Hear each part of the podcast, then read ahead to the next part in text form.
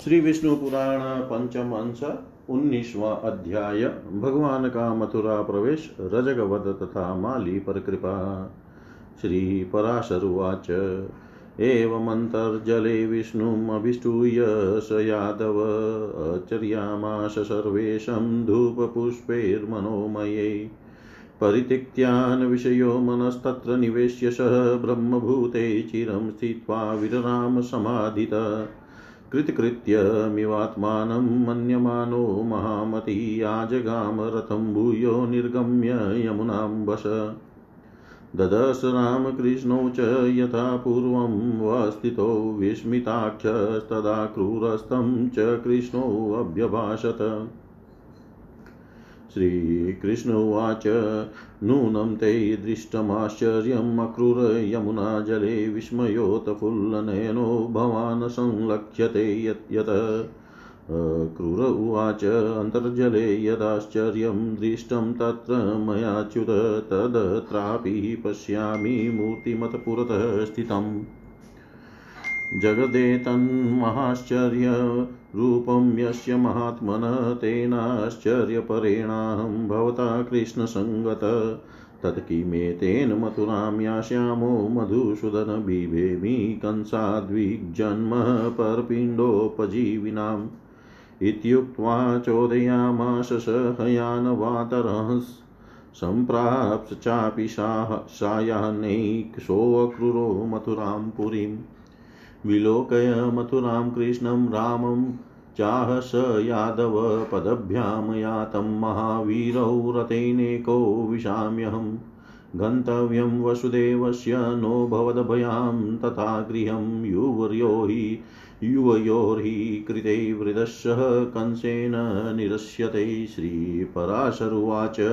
इत्युक्त्वा प्रविवेशाथ सोऽक्रूरो मथुरां पुरीं प्रविष्टो रामकृष्णौ च राजमार्गम्, राजमार्गमुपागतो स्त्रीभिर्नरैश्च सानन्दं लोचनेरभिवीक्षितो जन्मतुर्लीलया वीरो मतो बालगजाविव भ्रममाणौ ततो दृष्ट्वा रजगं रङ्गकारकं, मया चेतां सुरूपाणि वांसांसि कंसस्य रजकः सोऽथ प्रासादारूढविस्मय बहून्याक्षेपवाक्यानि प्राहोच्चैरामकेशवौ ततः स्थलप्रहारेण कृष्णस्तस्य दुरात्मन पातयामाश रोषेण रजकस्य शिरो भुवि।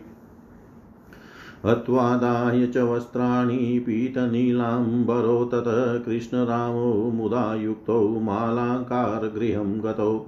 विकासी नेत्रयुगलो मालाकारोऽतिविस्मितः एतो कस्य सुतौ यातो मेत्रेया चिन्तय तदा। पीतनीलाम्बरधरौ तौ दृष्टवाती मनोहरो सतर्कयामाश तदा भुवं देवा उपागतौ। विकासी मुखपद्माभ्यां ताभ्यां पुष्पाणि याचित भुवं विष्टभ्य हस्ताभ्यां परस्पर्शशिरसा महीम् प्रसादपरमो नाथो मम गेहमुपागतो धन्योऽहम् अर्चिष्यामित्याह तौ माल्यजीवन। ततः प्रहृष्टवदनस्तयो पुष्पाणि कामतः चारुण्येतान्यथेतानि प्रददौ स प्रलोभयन्। पुनः पुनः प्रणम्योभौ मालाकारो नरोत्तमो ददो पुष्पाणि चारूणि गन्धवन्त्यमलानि च। मालाकाराय कृष्णोऽपि प्रसन्नपद्ददौ वरान् श्रीस्त्वां मत्संश्रया भद्र न कदाचित्यजिष्यति। बलहानिनः ते सौम्य धनहानिरथापि वा यावदिन्नानि तावच्च न नश्य नशिष्यति सन्तति। भुक्त्वा च विपुलान् भोगास्त्वमन्ते मत्प्रसादत ममानुस्मरणं प्राप्य दिव्यं लोकं वाप्स्यसि। धर्मे मनश्च ते भद्र सर्वकालं भविष्यति। यु, युष्मतः सन्ततिजातानां दीर्घमायु भविष्यति। नोपसर्गादिकं दोषं युष्मतसन्तति सम्भव वाप्स्यति। महाभाग यावत् सूर्यो भविष्यति। श्रीपराशरुवाच इत्युक्त्वा तद्गृहात् कृष्णो बलदेव सहायवान् निर्जगाम मुनिश्रेष्ठमालाकारेण पूजिता। निर्जगाम मुनिश्रेष्ठमालाकारेण पूजित।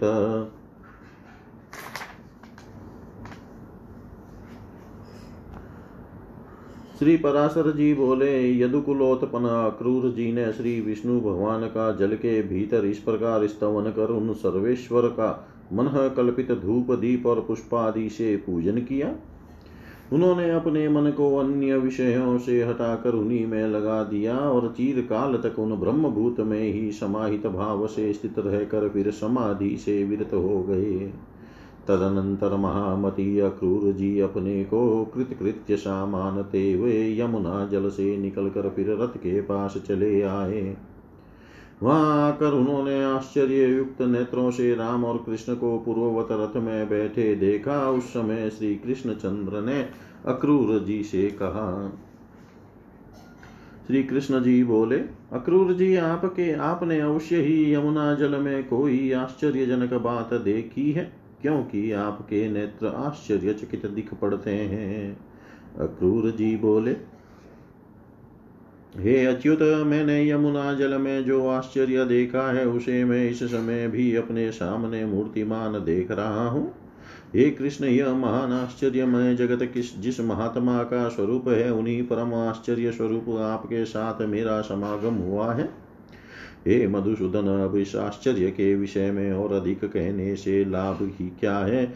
चलो, हमें शीघ्र ही मथुरा पहुँचना है, मुझे कंस से बहुत भय लगता है। दूसरे के दिए हुए अन्न से जीने वाले पुरुषों के जीवन को धिक्कार है।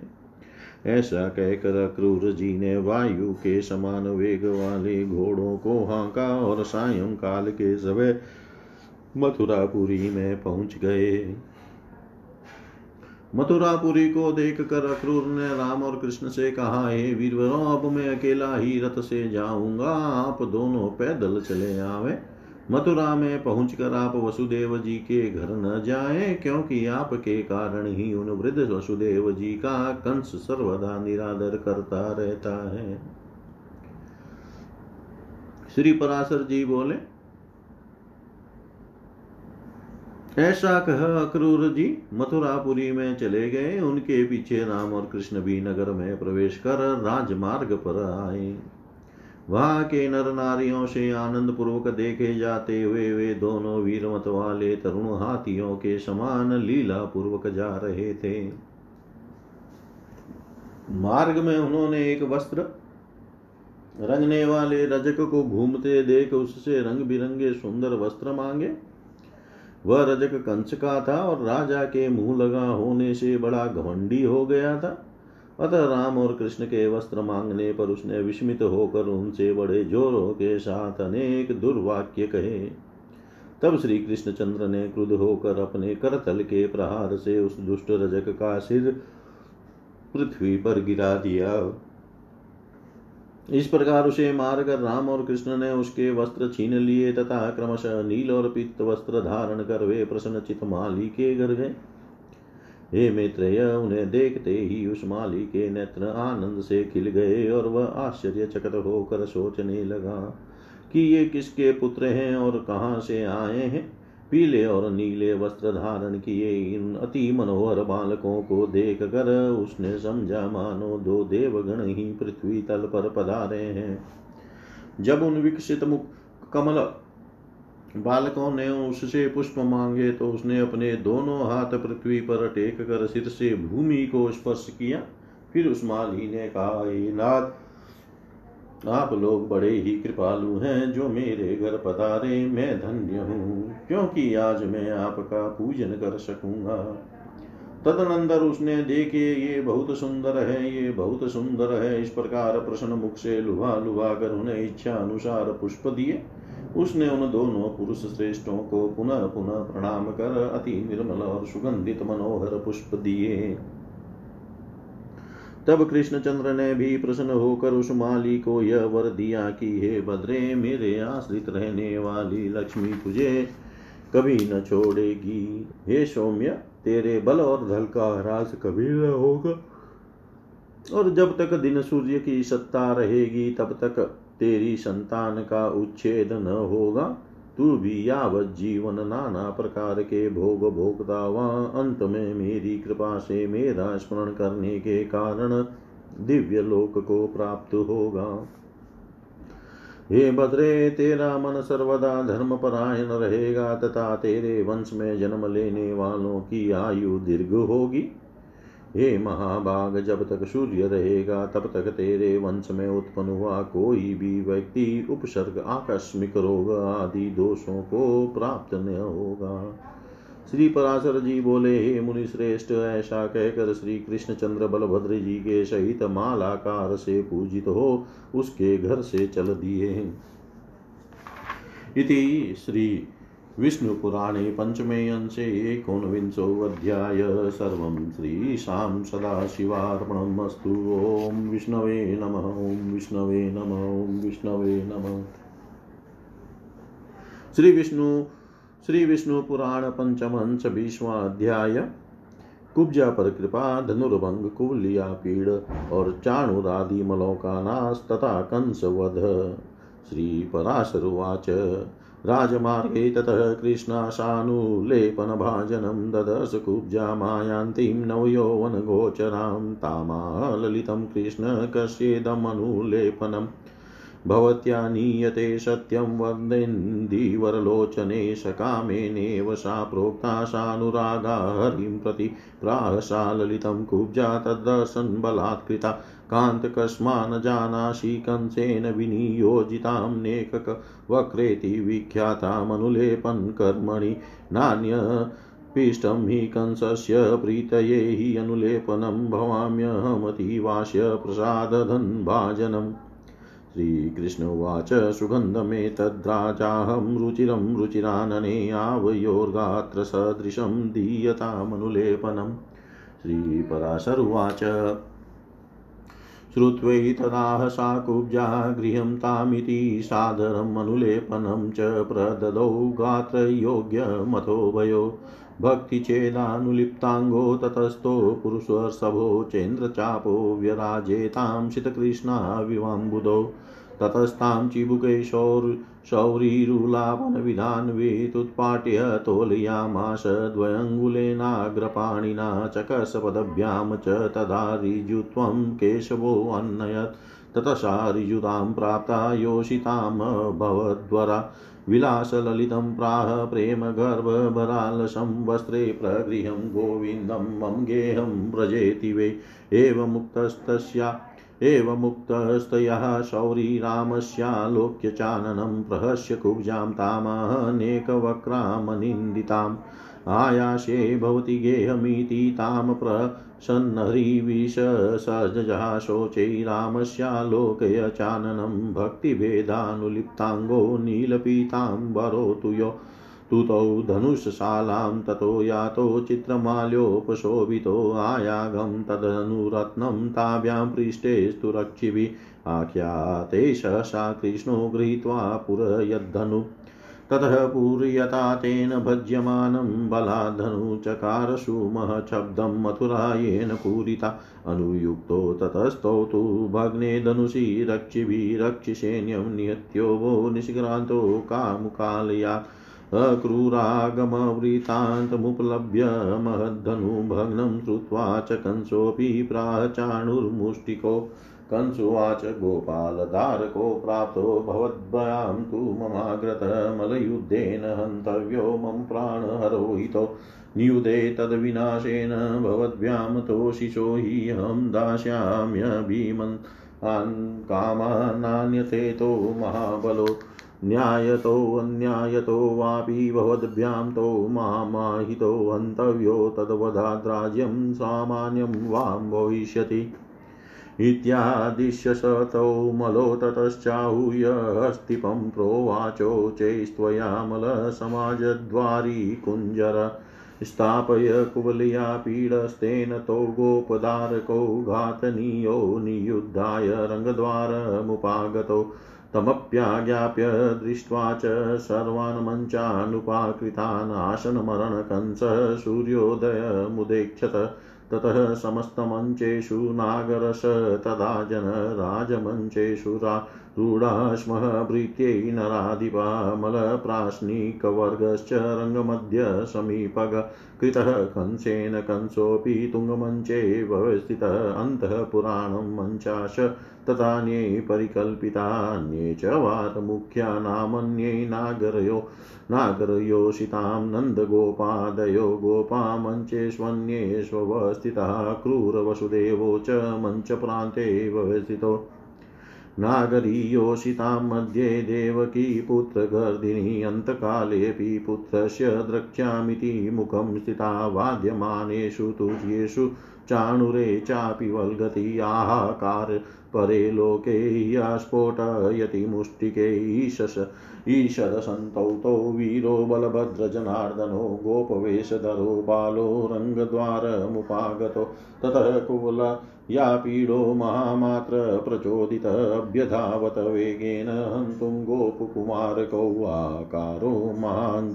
ज्ञैरङ्गमध्ये द्विजोतम बलदेवोऽनुजं दृष्ट्वा वचनं चेदमब्रवीत् हन्तव्यो हि महाभागनागोऽयं शत्रुचोदितः इत्युक्तसोऽग्रजेनाथ बलदेवेन वै द्विज सिंहनादं ततश्चक्रे माधव परवीराकरेण तस्य केशिनीषु केशिनीषुदन् भ्रामयामास तं शौरिरेवावत समं बले ईशोऽपि सर्वजगतां बाललीलानुसारतः कृत्वा शुचिरं कृष्णकरिदन्तपदान्तरे उत्पाटय वामदन्तं तु दक्षिणेनेव पाणिना।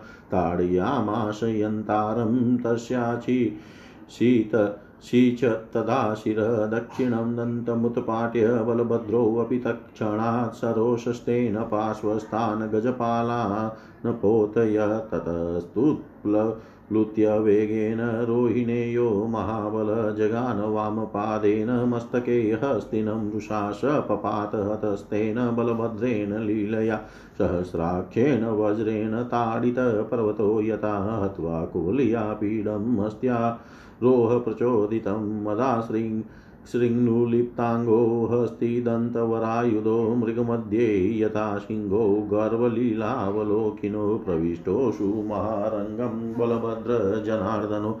हाहाकारो महाञ्जज्ञै महारङ्गे त्वनन्तरं कृष्णोऽयं बलभद्रोऽयमिति लोकस्य विस्मय। सोऽयं येन हता घोरा पुतना बालघातिनी, क्षिप्तं तु शकटं येन भग्नौ तु यमलार्जुनो।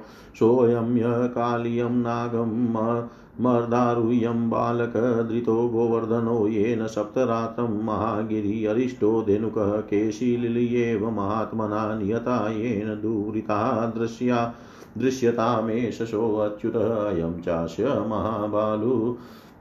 अयं चास्य महाबाहुर्बलभद्रोऽग्रतोऽग्रज प्रयाति लीलया योषिन्मनोनयननन्दन अयं सकथ्यते प्राज्ञै पुराणार्थविशारदै गोपालो यादवं वंशमग्नभव्युतरिष्यति अयं हि सर्वलोकस्य विष्णोरखिलजन्मन अवतीर्णो महिमंसो नूनं भारहरो भुव इत्येवं वर्णिते पौरे रामे कृष्णे च तत्क्षणात् पुरस्ततापदेवक्या स्नेहस्नुतपयोधरम् मोतशवमिवासाद्य पुत्राननविलोकनात्। युवेव वसुदेवोऽभूद्विहायाभ्यागतां जराम्। विस्तारिताक्षियुगलो राजान्तपुर्योषितां नागरस्त्रीसमूहश्च द्रष्टुं न विररां तमः शक्यः पश्यतः कृष्णस्य मुखमत्यरुणेक्षणं गजयुधकृताया स स्वेदाम्बुकणिकाचितं विकाशी शरदम्भोजं वश्याय जलोक्षितं परिभूय स्थितं जन्म सफलं क्रियतां दृश श्रीवत्साङ्गं महद्धाम बालस्येतद्विलोक्यतां विपक्षक्षपणं वक्षो भुजयुग्मं च भामिनि श्रीवत्साङ्कं महद्धाम बालस्येतविलोक्यतां विपक्षक्षपणं वक्षो भुजयुगं च भामिनि किं न पश्यसि दुग्धेन्दु किं न पश्यसि दुग्धेन्दुमृणालदवलाकृतिं बलभद्रमिमं नीलपरिधानमुपागतं वल्गतामुष्टिकेनेव चाणुरेण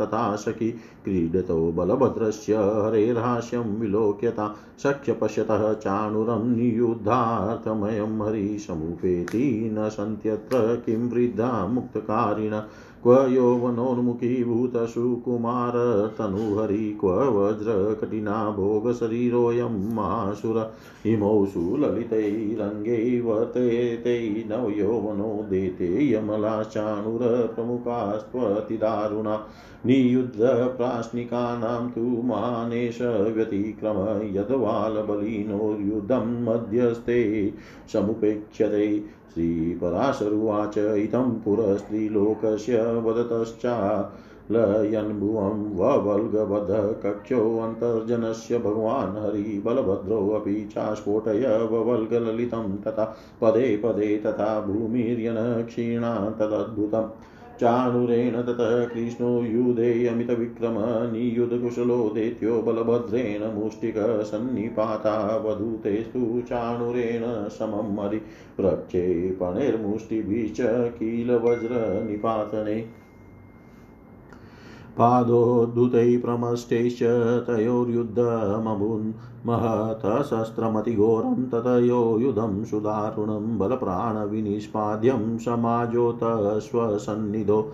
यावद्यावचः चाणुरो युधे हरिणाशः प्राणहानिमवापाग्र्यां तावतावल्लवाल्लवम्। कृष्णोऽपि युधे तेन लीलयेव जगन्मय खेदाचाल्यता कोप निजशेखरकेशरं बलक्षयं विवृद्धिं च दृष्ट्वा चाणुर्कृष्णयो वारयामाश तुर्याणि कंसकोपपरायण मृदङ्गादिषु तुर्येषु प्रतिषिद्धेषु तत्क्षणात् के सङ्गतान्यवाद्यन्त देवतुर्याण्यनेकश च जहि केशवदानव अन्तर्धानगता देवास्तमुचुरतिहर्षिता। चाणुरेण चिरं कालं क्रीडित्वा मधुसूदन्नुत्थाप्य भ्रामयामाश तद्वदाय कृतोद्यम। भ्रामयित्वा शतगुणं दैत्यमलममित्रजित्। भूमा वास्फोटयामाश गगने गतजीवितम्।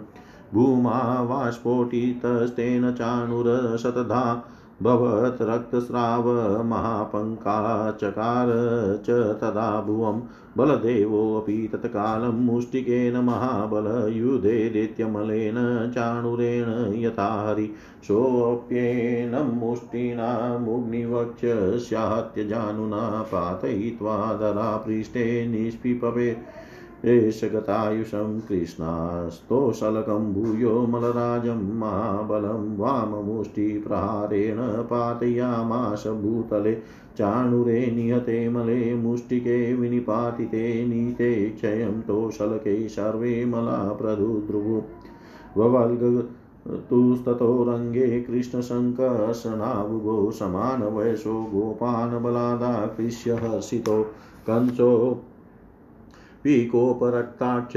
प्राहोचैर्व्यायतानरान् गोपा वेतो समाजोघान् निष्क्राम्येतां बलादितनन्दोऽपि क्रियतां पापो निर्गलैरायशेरिह अवृदाहरेण दण्डेन वसुदो वसुदेवोऽपि वध्यतां वल्गन्ति गोपाः कृष्णेन ये चेमे सहिता पुरः गावो निगृहं तामेषां यचासि यचास्ति वसु किंचन एवमाज्ञापयन्तं तु प्रहस्य मधुसूदन उत्प्लुत्यारुह्यं तं मञ्चं कंसं जग्रावेगत केशवे विगलत् किरीटेमवनीतले स कंसं पातयामास तस्योपरि पपात च शेषजगदा धारगुरुणा पततोपरि कृष्णेन त्याजित प्राणानुग्रसेनात्मजो नृप मृतस्य केशेषु तदा गृहीत्वा मधुसूदन चकस्य देहं कंसस्य रङ्गमध्ये महाबल गौरवेणातिमहता परिघातेन कृष्यता कृता कंसस्य देहेन वेगेनेव महाम्बश कंसे गृहीते कृष्णेन तद्भ्राताभ्यगतो रुषा सुमालिबलभद्रेण लीलयेव निपातित। ततो हा कृतं सर्वम् क्षिप्तमासि तद रङ्गमण्डलम्। अवज्ञया अवज्ञया हतं दृष्ट्वा कृष्णेन मथुरेश्वरं कृष्णोऽपि वासुदेवस्य पादौ जग्राह सत्वरदेव क्याश्च महाबाहुबलदेव सहायवानुत्थाप्य वसुदेवस्तं देवकी च जनार्दनम् स्मृतजन्मोक्तवचनौ तावेव प्रणतो स्थितो श्रीवसुदेवोवाच प्रसीदसीदता दतो देवानां यो वरः प्रभो। प्रतापयो प्रसादेन कृतोदारस केशव। आराधितो यद् भगवान् अवतीर्णो गृहे मम दुवृतनिदा निधनार्थाय त्वमन्तः सर्वभूतानां सर्वभूतमयस्थितः प्रवर्तेते समस्तात्मस्त्वतो भूत भविष्यति यज्ञेस्त्वमिज्यसे अचिन्तय सर्वदेव मयाच्युतः त्वमेव यज्ञो यष्टा च यज्वनां परमेश्वर समुद्भवः समस्तस्य जगतस्त्वं जनार्दन। शापहन्नवं मम मनो यदेतत्त्वहि जायते देववाक्याचात्मजप्रीत्या तदन्त्यन्तविडम्बना। त्वं कर्ता सर्वभूतानां नादिनिधनो भवान् त्वामनुशस्य कस्येषा जीव्या पुत्रेति वक्ष्यति। जगद्देत जगन्नाथ, सम्भुतमखिलं यतः कया युक्त्वा विना मायां योऽस्मतः सम्भविष्यति। यस्मिन् प्रतिष्ठितं सर्वं जगतस्थावरजं मम स कोष्ठोत्संशयनो मानुषो जायते कथम् स त्वं प्रसिद्धपरमेश्वर परमेश्वर, पाहि विश्वं हंसावतारकर्णेन ममाशि पुत्र आब्रह्मपादपमिदं जगदेतदीश त्वतो विमोहसि किं पुरुषोत्तमाशान्। माया विमोहितदृशा तनयो ममेति कंसाद्भयं कृतमपास्तभयाति तीव्रं। नीतोऽसि गोकुलमरातिभयाकुलेन वृद्धिं गतोऽसि। मम नास्ति, मम त्वमीश। कर्माणि रुद्रमरुदस्विशतक्रतूनां। साधयानि यस्य न भवन्ति, निरीक्षितानि त्वं विष्णुरिषजगतामुपकारहेतो प्राप्तोऽसि न परिगतो विगतो हि मोह प्राप्तोऽसि न परिगतो विगतो हि मोह। श्री पराशर जी बोले, तदनंतर श्री कृष्णचंद्र ने राजमार्ग में एक नव यौवना कुब्जा स्त्री को अनुलेपन का पात्र लिए आती देखा। तब श्री कृष्ण ने उससे विलासपूर्वक कहा ही कमल लोचने तू सच सच बता कि यह अनुलेपन किसके लिए ले जा रही है? भगवान कृष्ण के कामुक पुरुष की भांति इस प्रकार पूछने पर अनुरागिनी कुब्जा ने उनके दर्शन से हठात हठात आकृष्ट चित हो। अति ललिता, ललित भाव से इस प्रकार कहा, हे कांत, क्या आप मुझे नहीं जानते? मैं अनेक वक्रा नाम से विख्यात हूँ। राजा कंस ने मुझे अनुलेपन कार्य में नियुक्त किया है। राजा कंस को मेरे अतिरिक्त और किसी का पिछा हुआ उबटन पसंद नहीं है। अतः मैं उनकी अत्यंत कृपा पात्री हूँ। श्री कृष्ण जी बोले, हे सुमुखी, यह सुंदर सुगंधमय अनुलेपन तो राजा के ही योग्य है। हमारे शरीर के योग्य भी तो कोई अनुलेपन हो तो दो। श्री पराशर जी बोले, यह सुनकर कुब्जा ने कहा, लीजिए और फिर उन दोनों को आदर पूर्वक उनके शरीर योग्य चंदनादि दिए। उस समय वे दोनों पुरुष श्रेष्ठ कपोल आदि अंगों में पत्र रचना विधि से यथावत अनुलिप्त होकर इंद्रधनुष युक्त श्याम और श्वेत मेघ के समान सुशोभित हुए। तत्पश्चात उलापन सीधे करने की विधि के जानने वाले भगवान कृष्ण चंद्र ने उसकी ठोड़ी में अपनी आगे की दो अंगुलियाँ लगा, उसे उचका कर हिलाया तथा उसके पैर अपने पैरों से दबा लिए। इस प्रकार श्री केशव ने उसे रिजुकाय सीधे शरीर वाली कर दी। तब सिद्धि हो जाने पर वह संपूर्ण स्त्रियों में सुंदरी हो गई।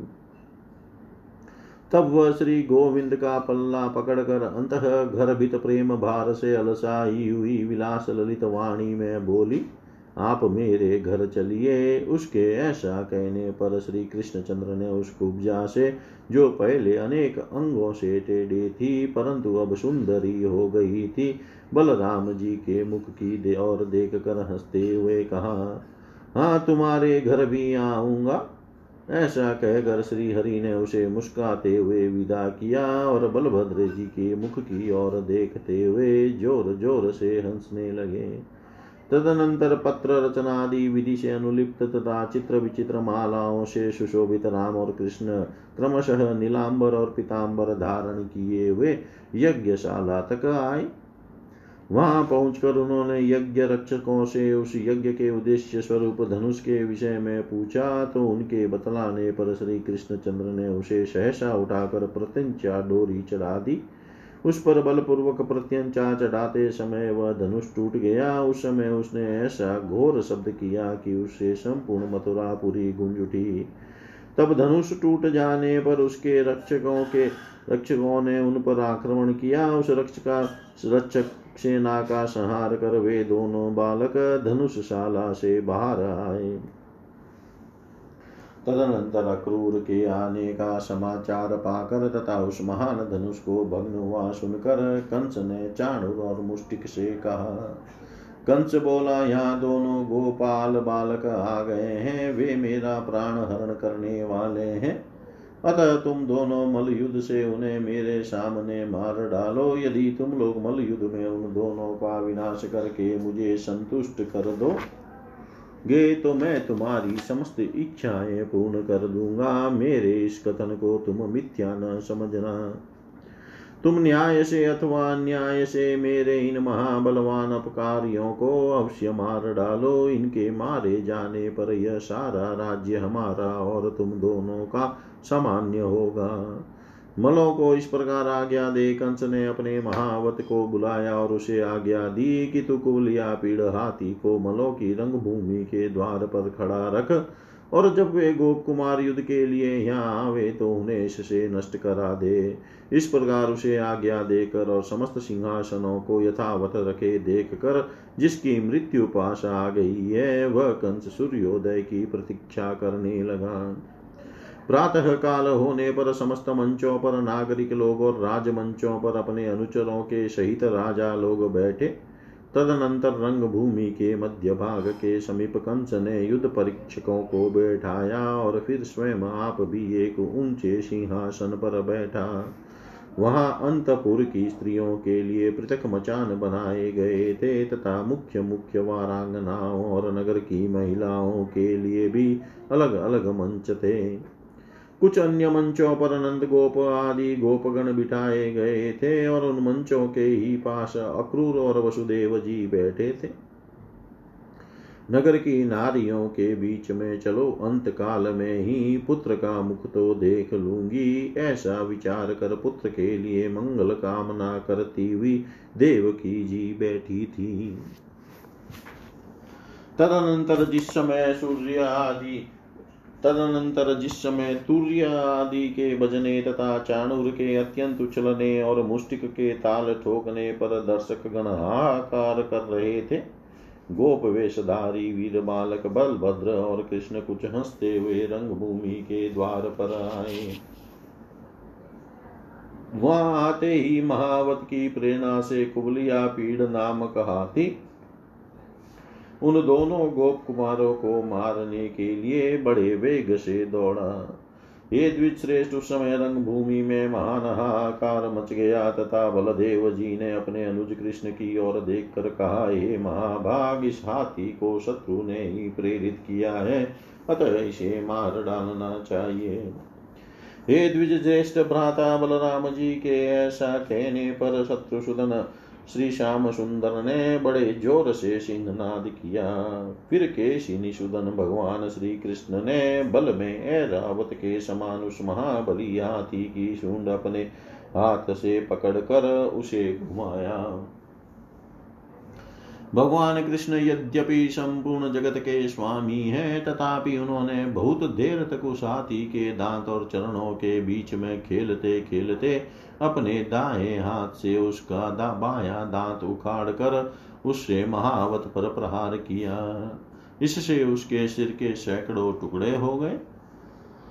उसी समय बलभद्र जी ने भी क्रोध पूर्वक उसका दाया दांत उखा कर उखाड़ कर उससे आस पास खड़े हुए महावतों को मार डाला।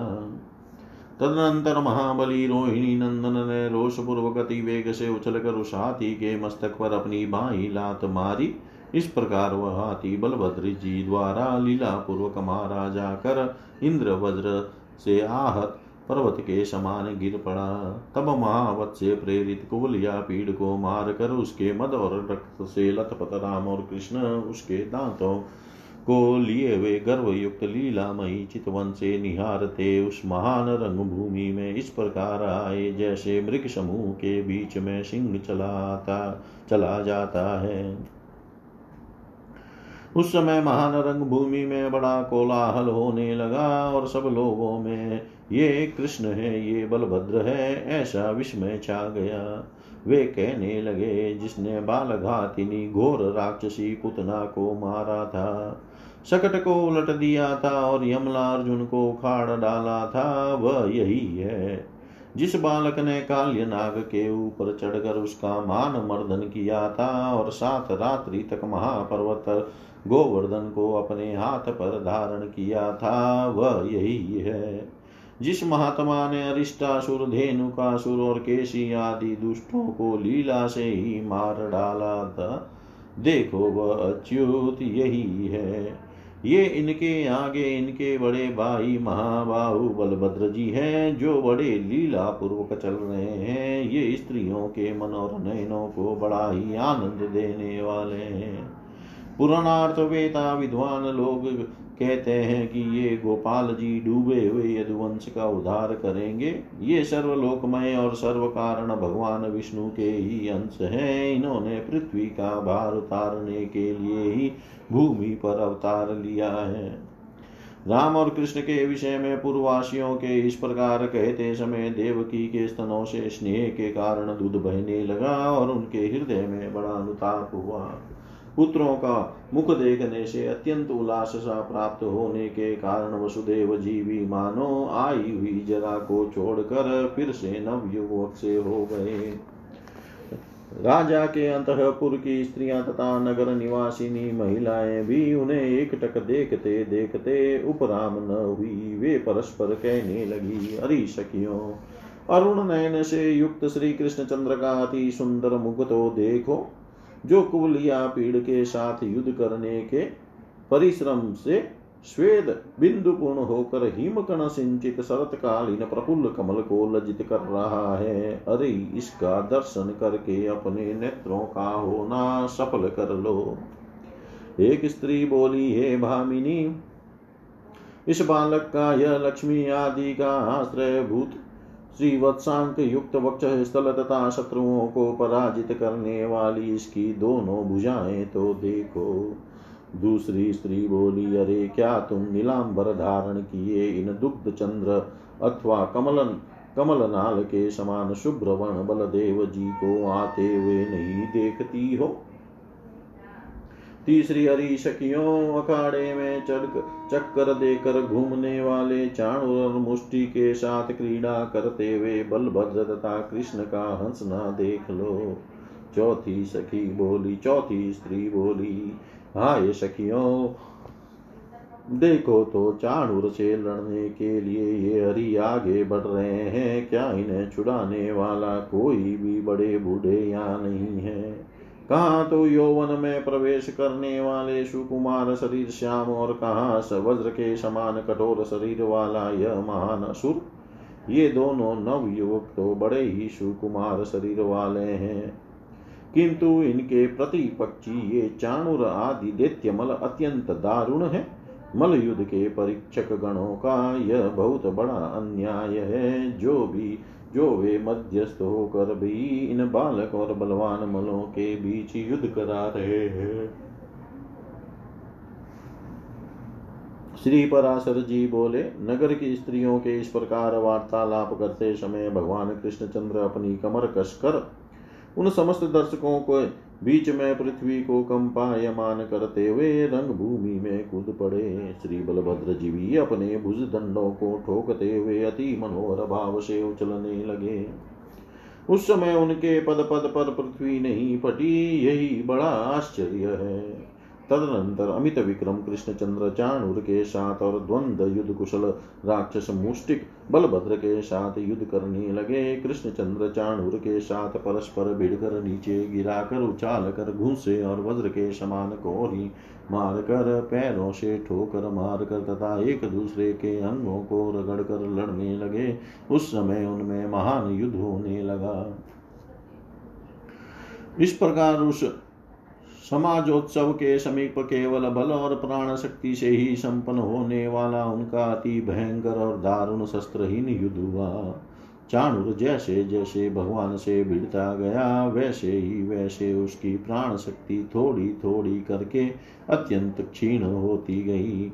जगन्मय भगवान कृष्ण भी श्रम और कोप के कारण अपने पुष्पमय शिरोभूषणों में लगे हुए केसर को हिलाने वाले उस चाणुर से लीला पूर्वक लड़ने लगे। उस समय चाणुर के बल का क्षय और कृष्णचंद्र के बल का उदय देख कंस ने खींचकर तुर्य आदि बाजे बंद करा दिए। रंग भूमि में मृदंग और तुर्य आदि के बंद हो जाने पर आकाश में अनेक दिव्य तूर्य एक साथ बजने लगे और देवगण अत्यंत हर्षित होकर अलक्षित भाव से कहने लगे, हे गोविंद, आपकी जय हो। हे केशव, आप शीघ्र ही इस चाणुर दानव को मार डालिए। भगवान मधुसूदन बहुत देर तक चार चाणुर के साथ खेल करते रहे, फिर उसका वध करने के लिए उद्यत होकर उसे उठाकर घुमाया। शत्रु विजयी श्री कृष्णचंद्र ने उस दैत्य मल को सैकड़ों बार घुमाकर आकाश में ही निर्जीव हो जाने पर पृथ्वी पर पटक दिया। भगवान के द्वारा पृथ्वी पर गिराए जाते ही चाणूर के शरीर के सैकड़ों टुकड़े हो गए और उस समय उसने रक्तस्राव से पृथ्वी को अत्यंत कीचड़मय कर दिया। इधर जिस प्रकार भगवान कृष्ण कृष्ण चाणूर से लड़ रहे थे, उसी प्रकार महाबली बलभद्र जी भी उस समय दैत्यमल मुष्टिक से भिड़े हुए थे।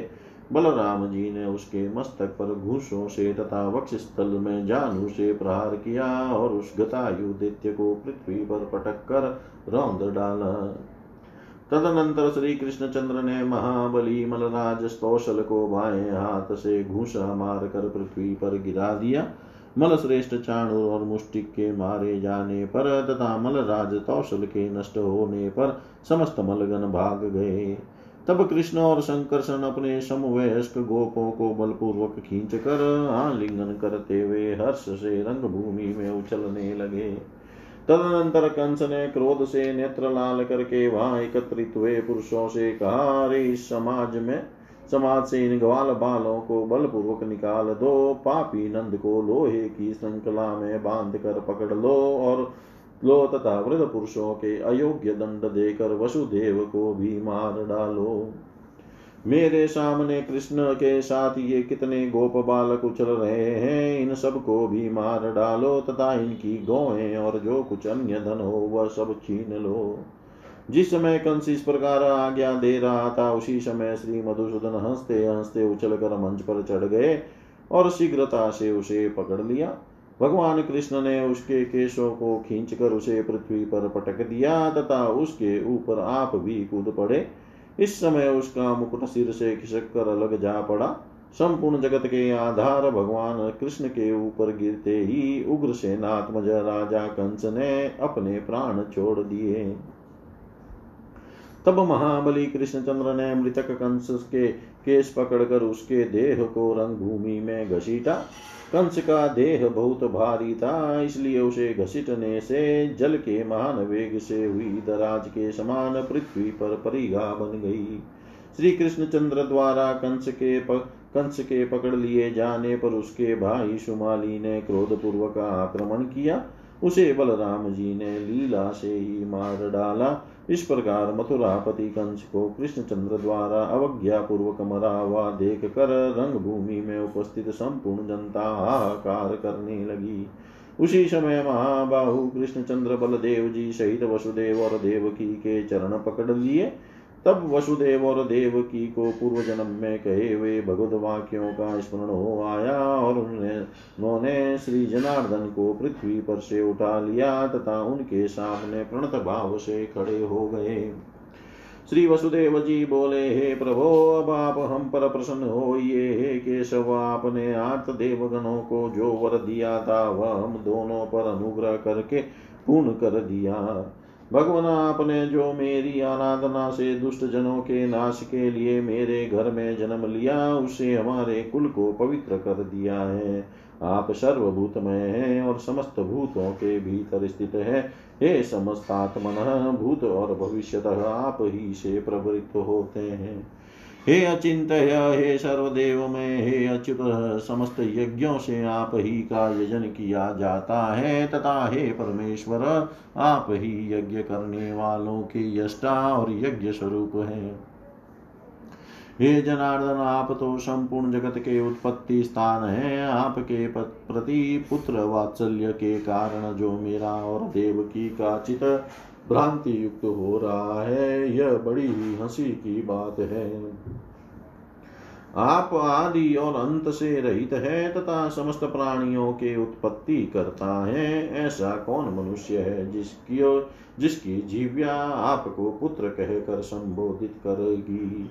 हे जगन्नाथ, जिन आप से यह संपूर्ण जगत उत्पन्न हुआ है, वही आप बिना माया शक्ति के और किस प्रकार हमसे उत्पन्न हो सकते हैं?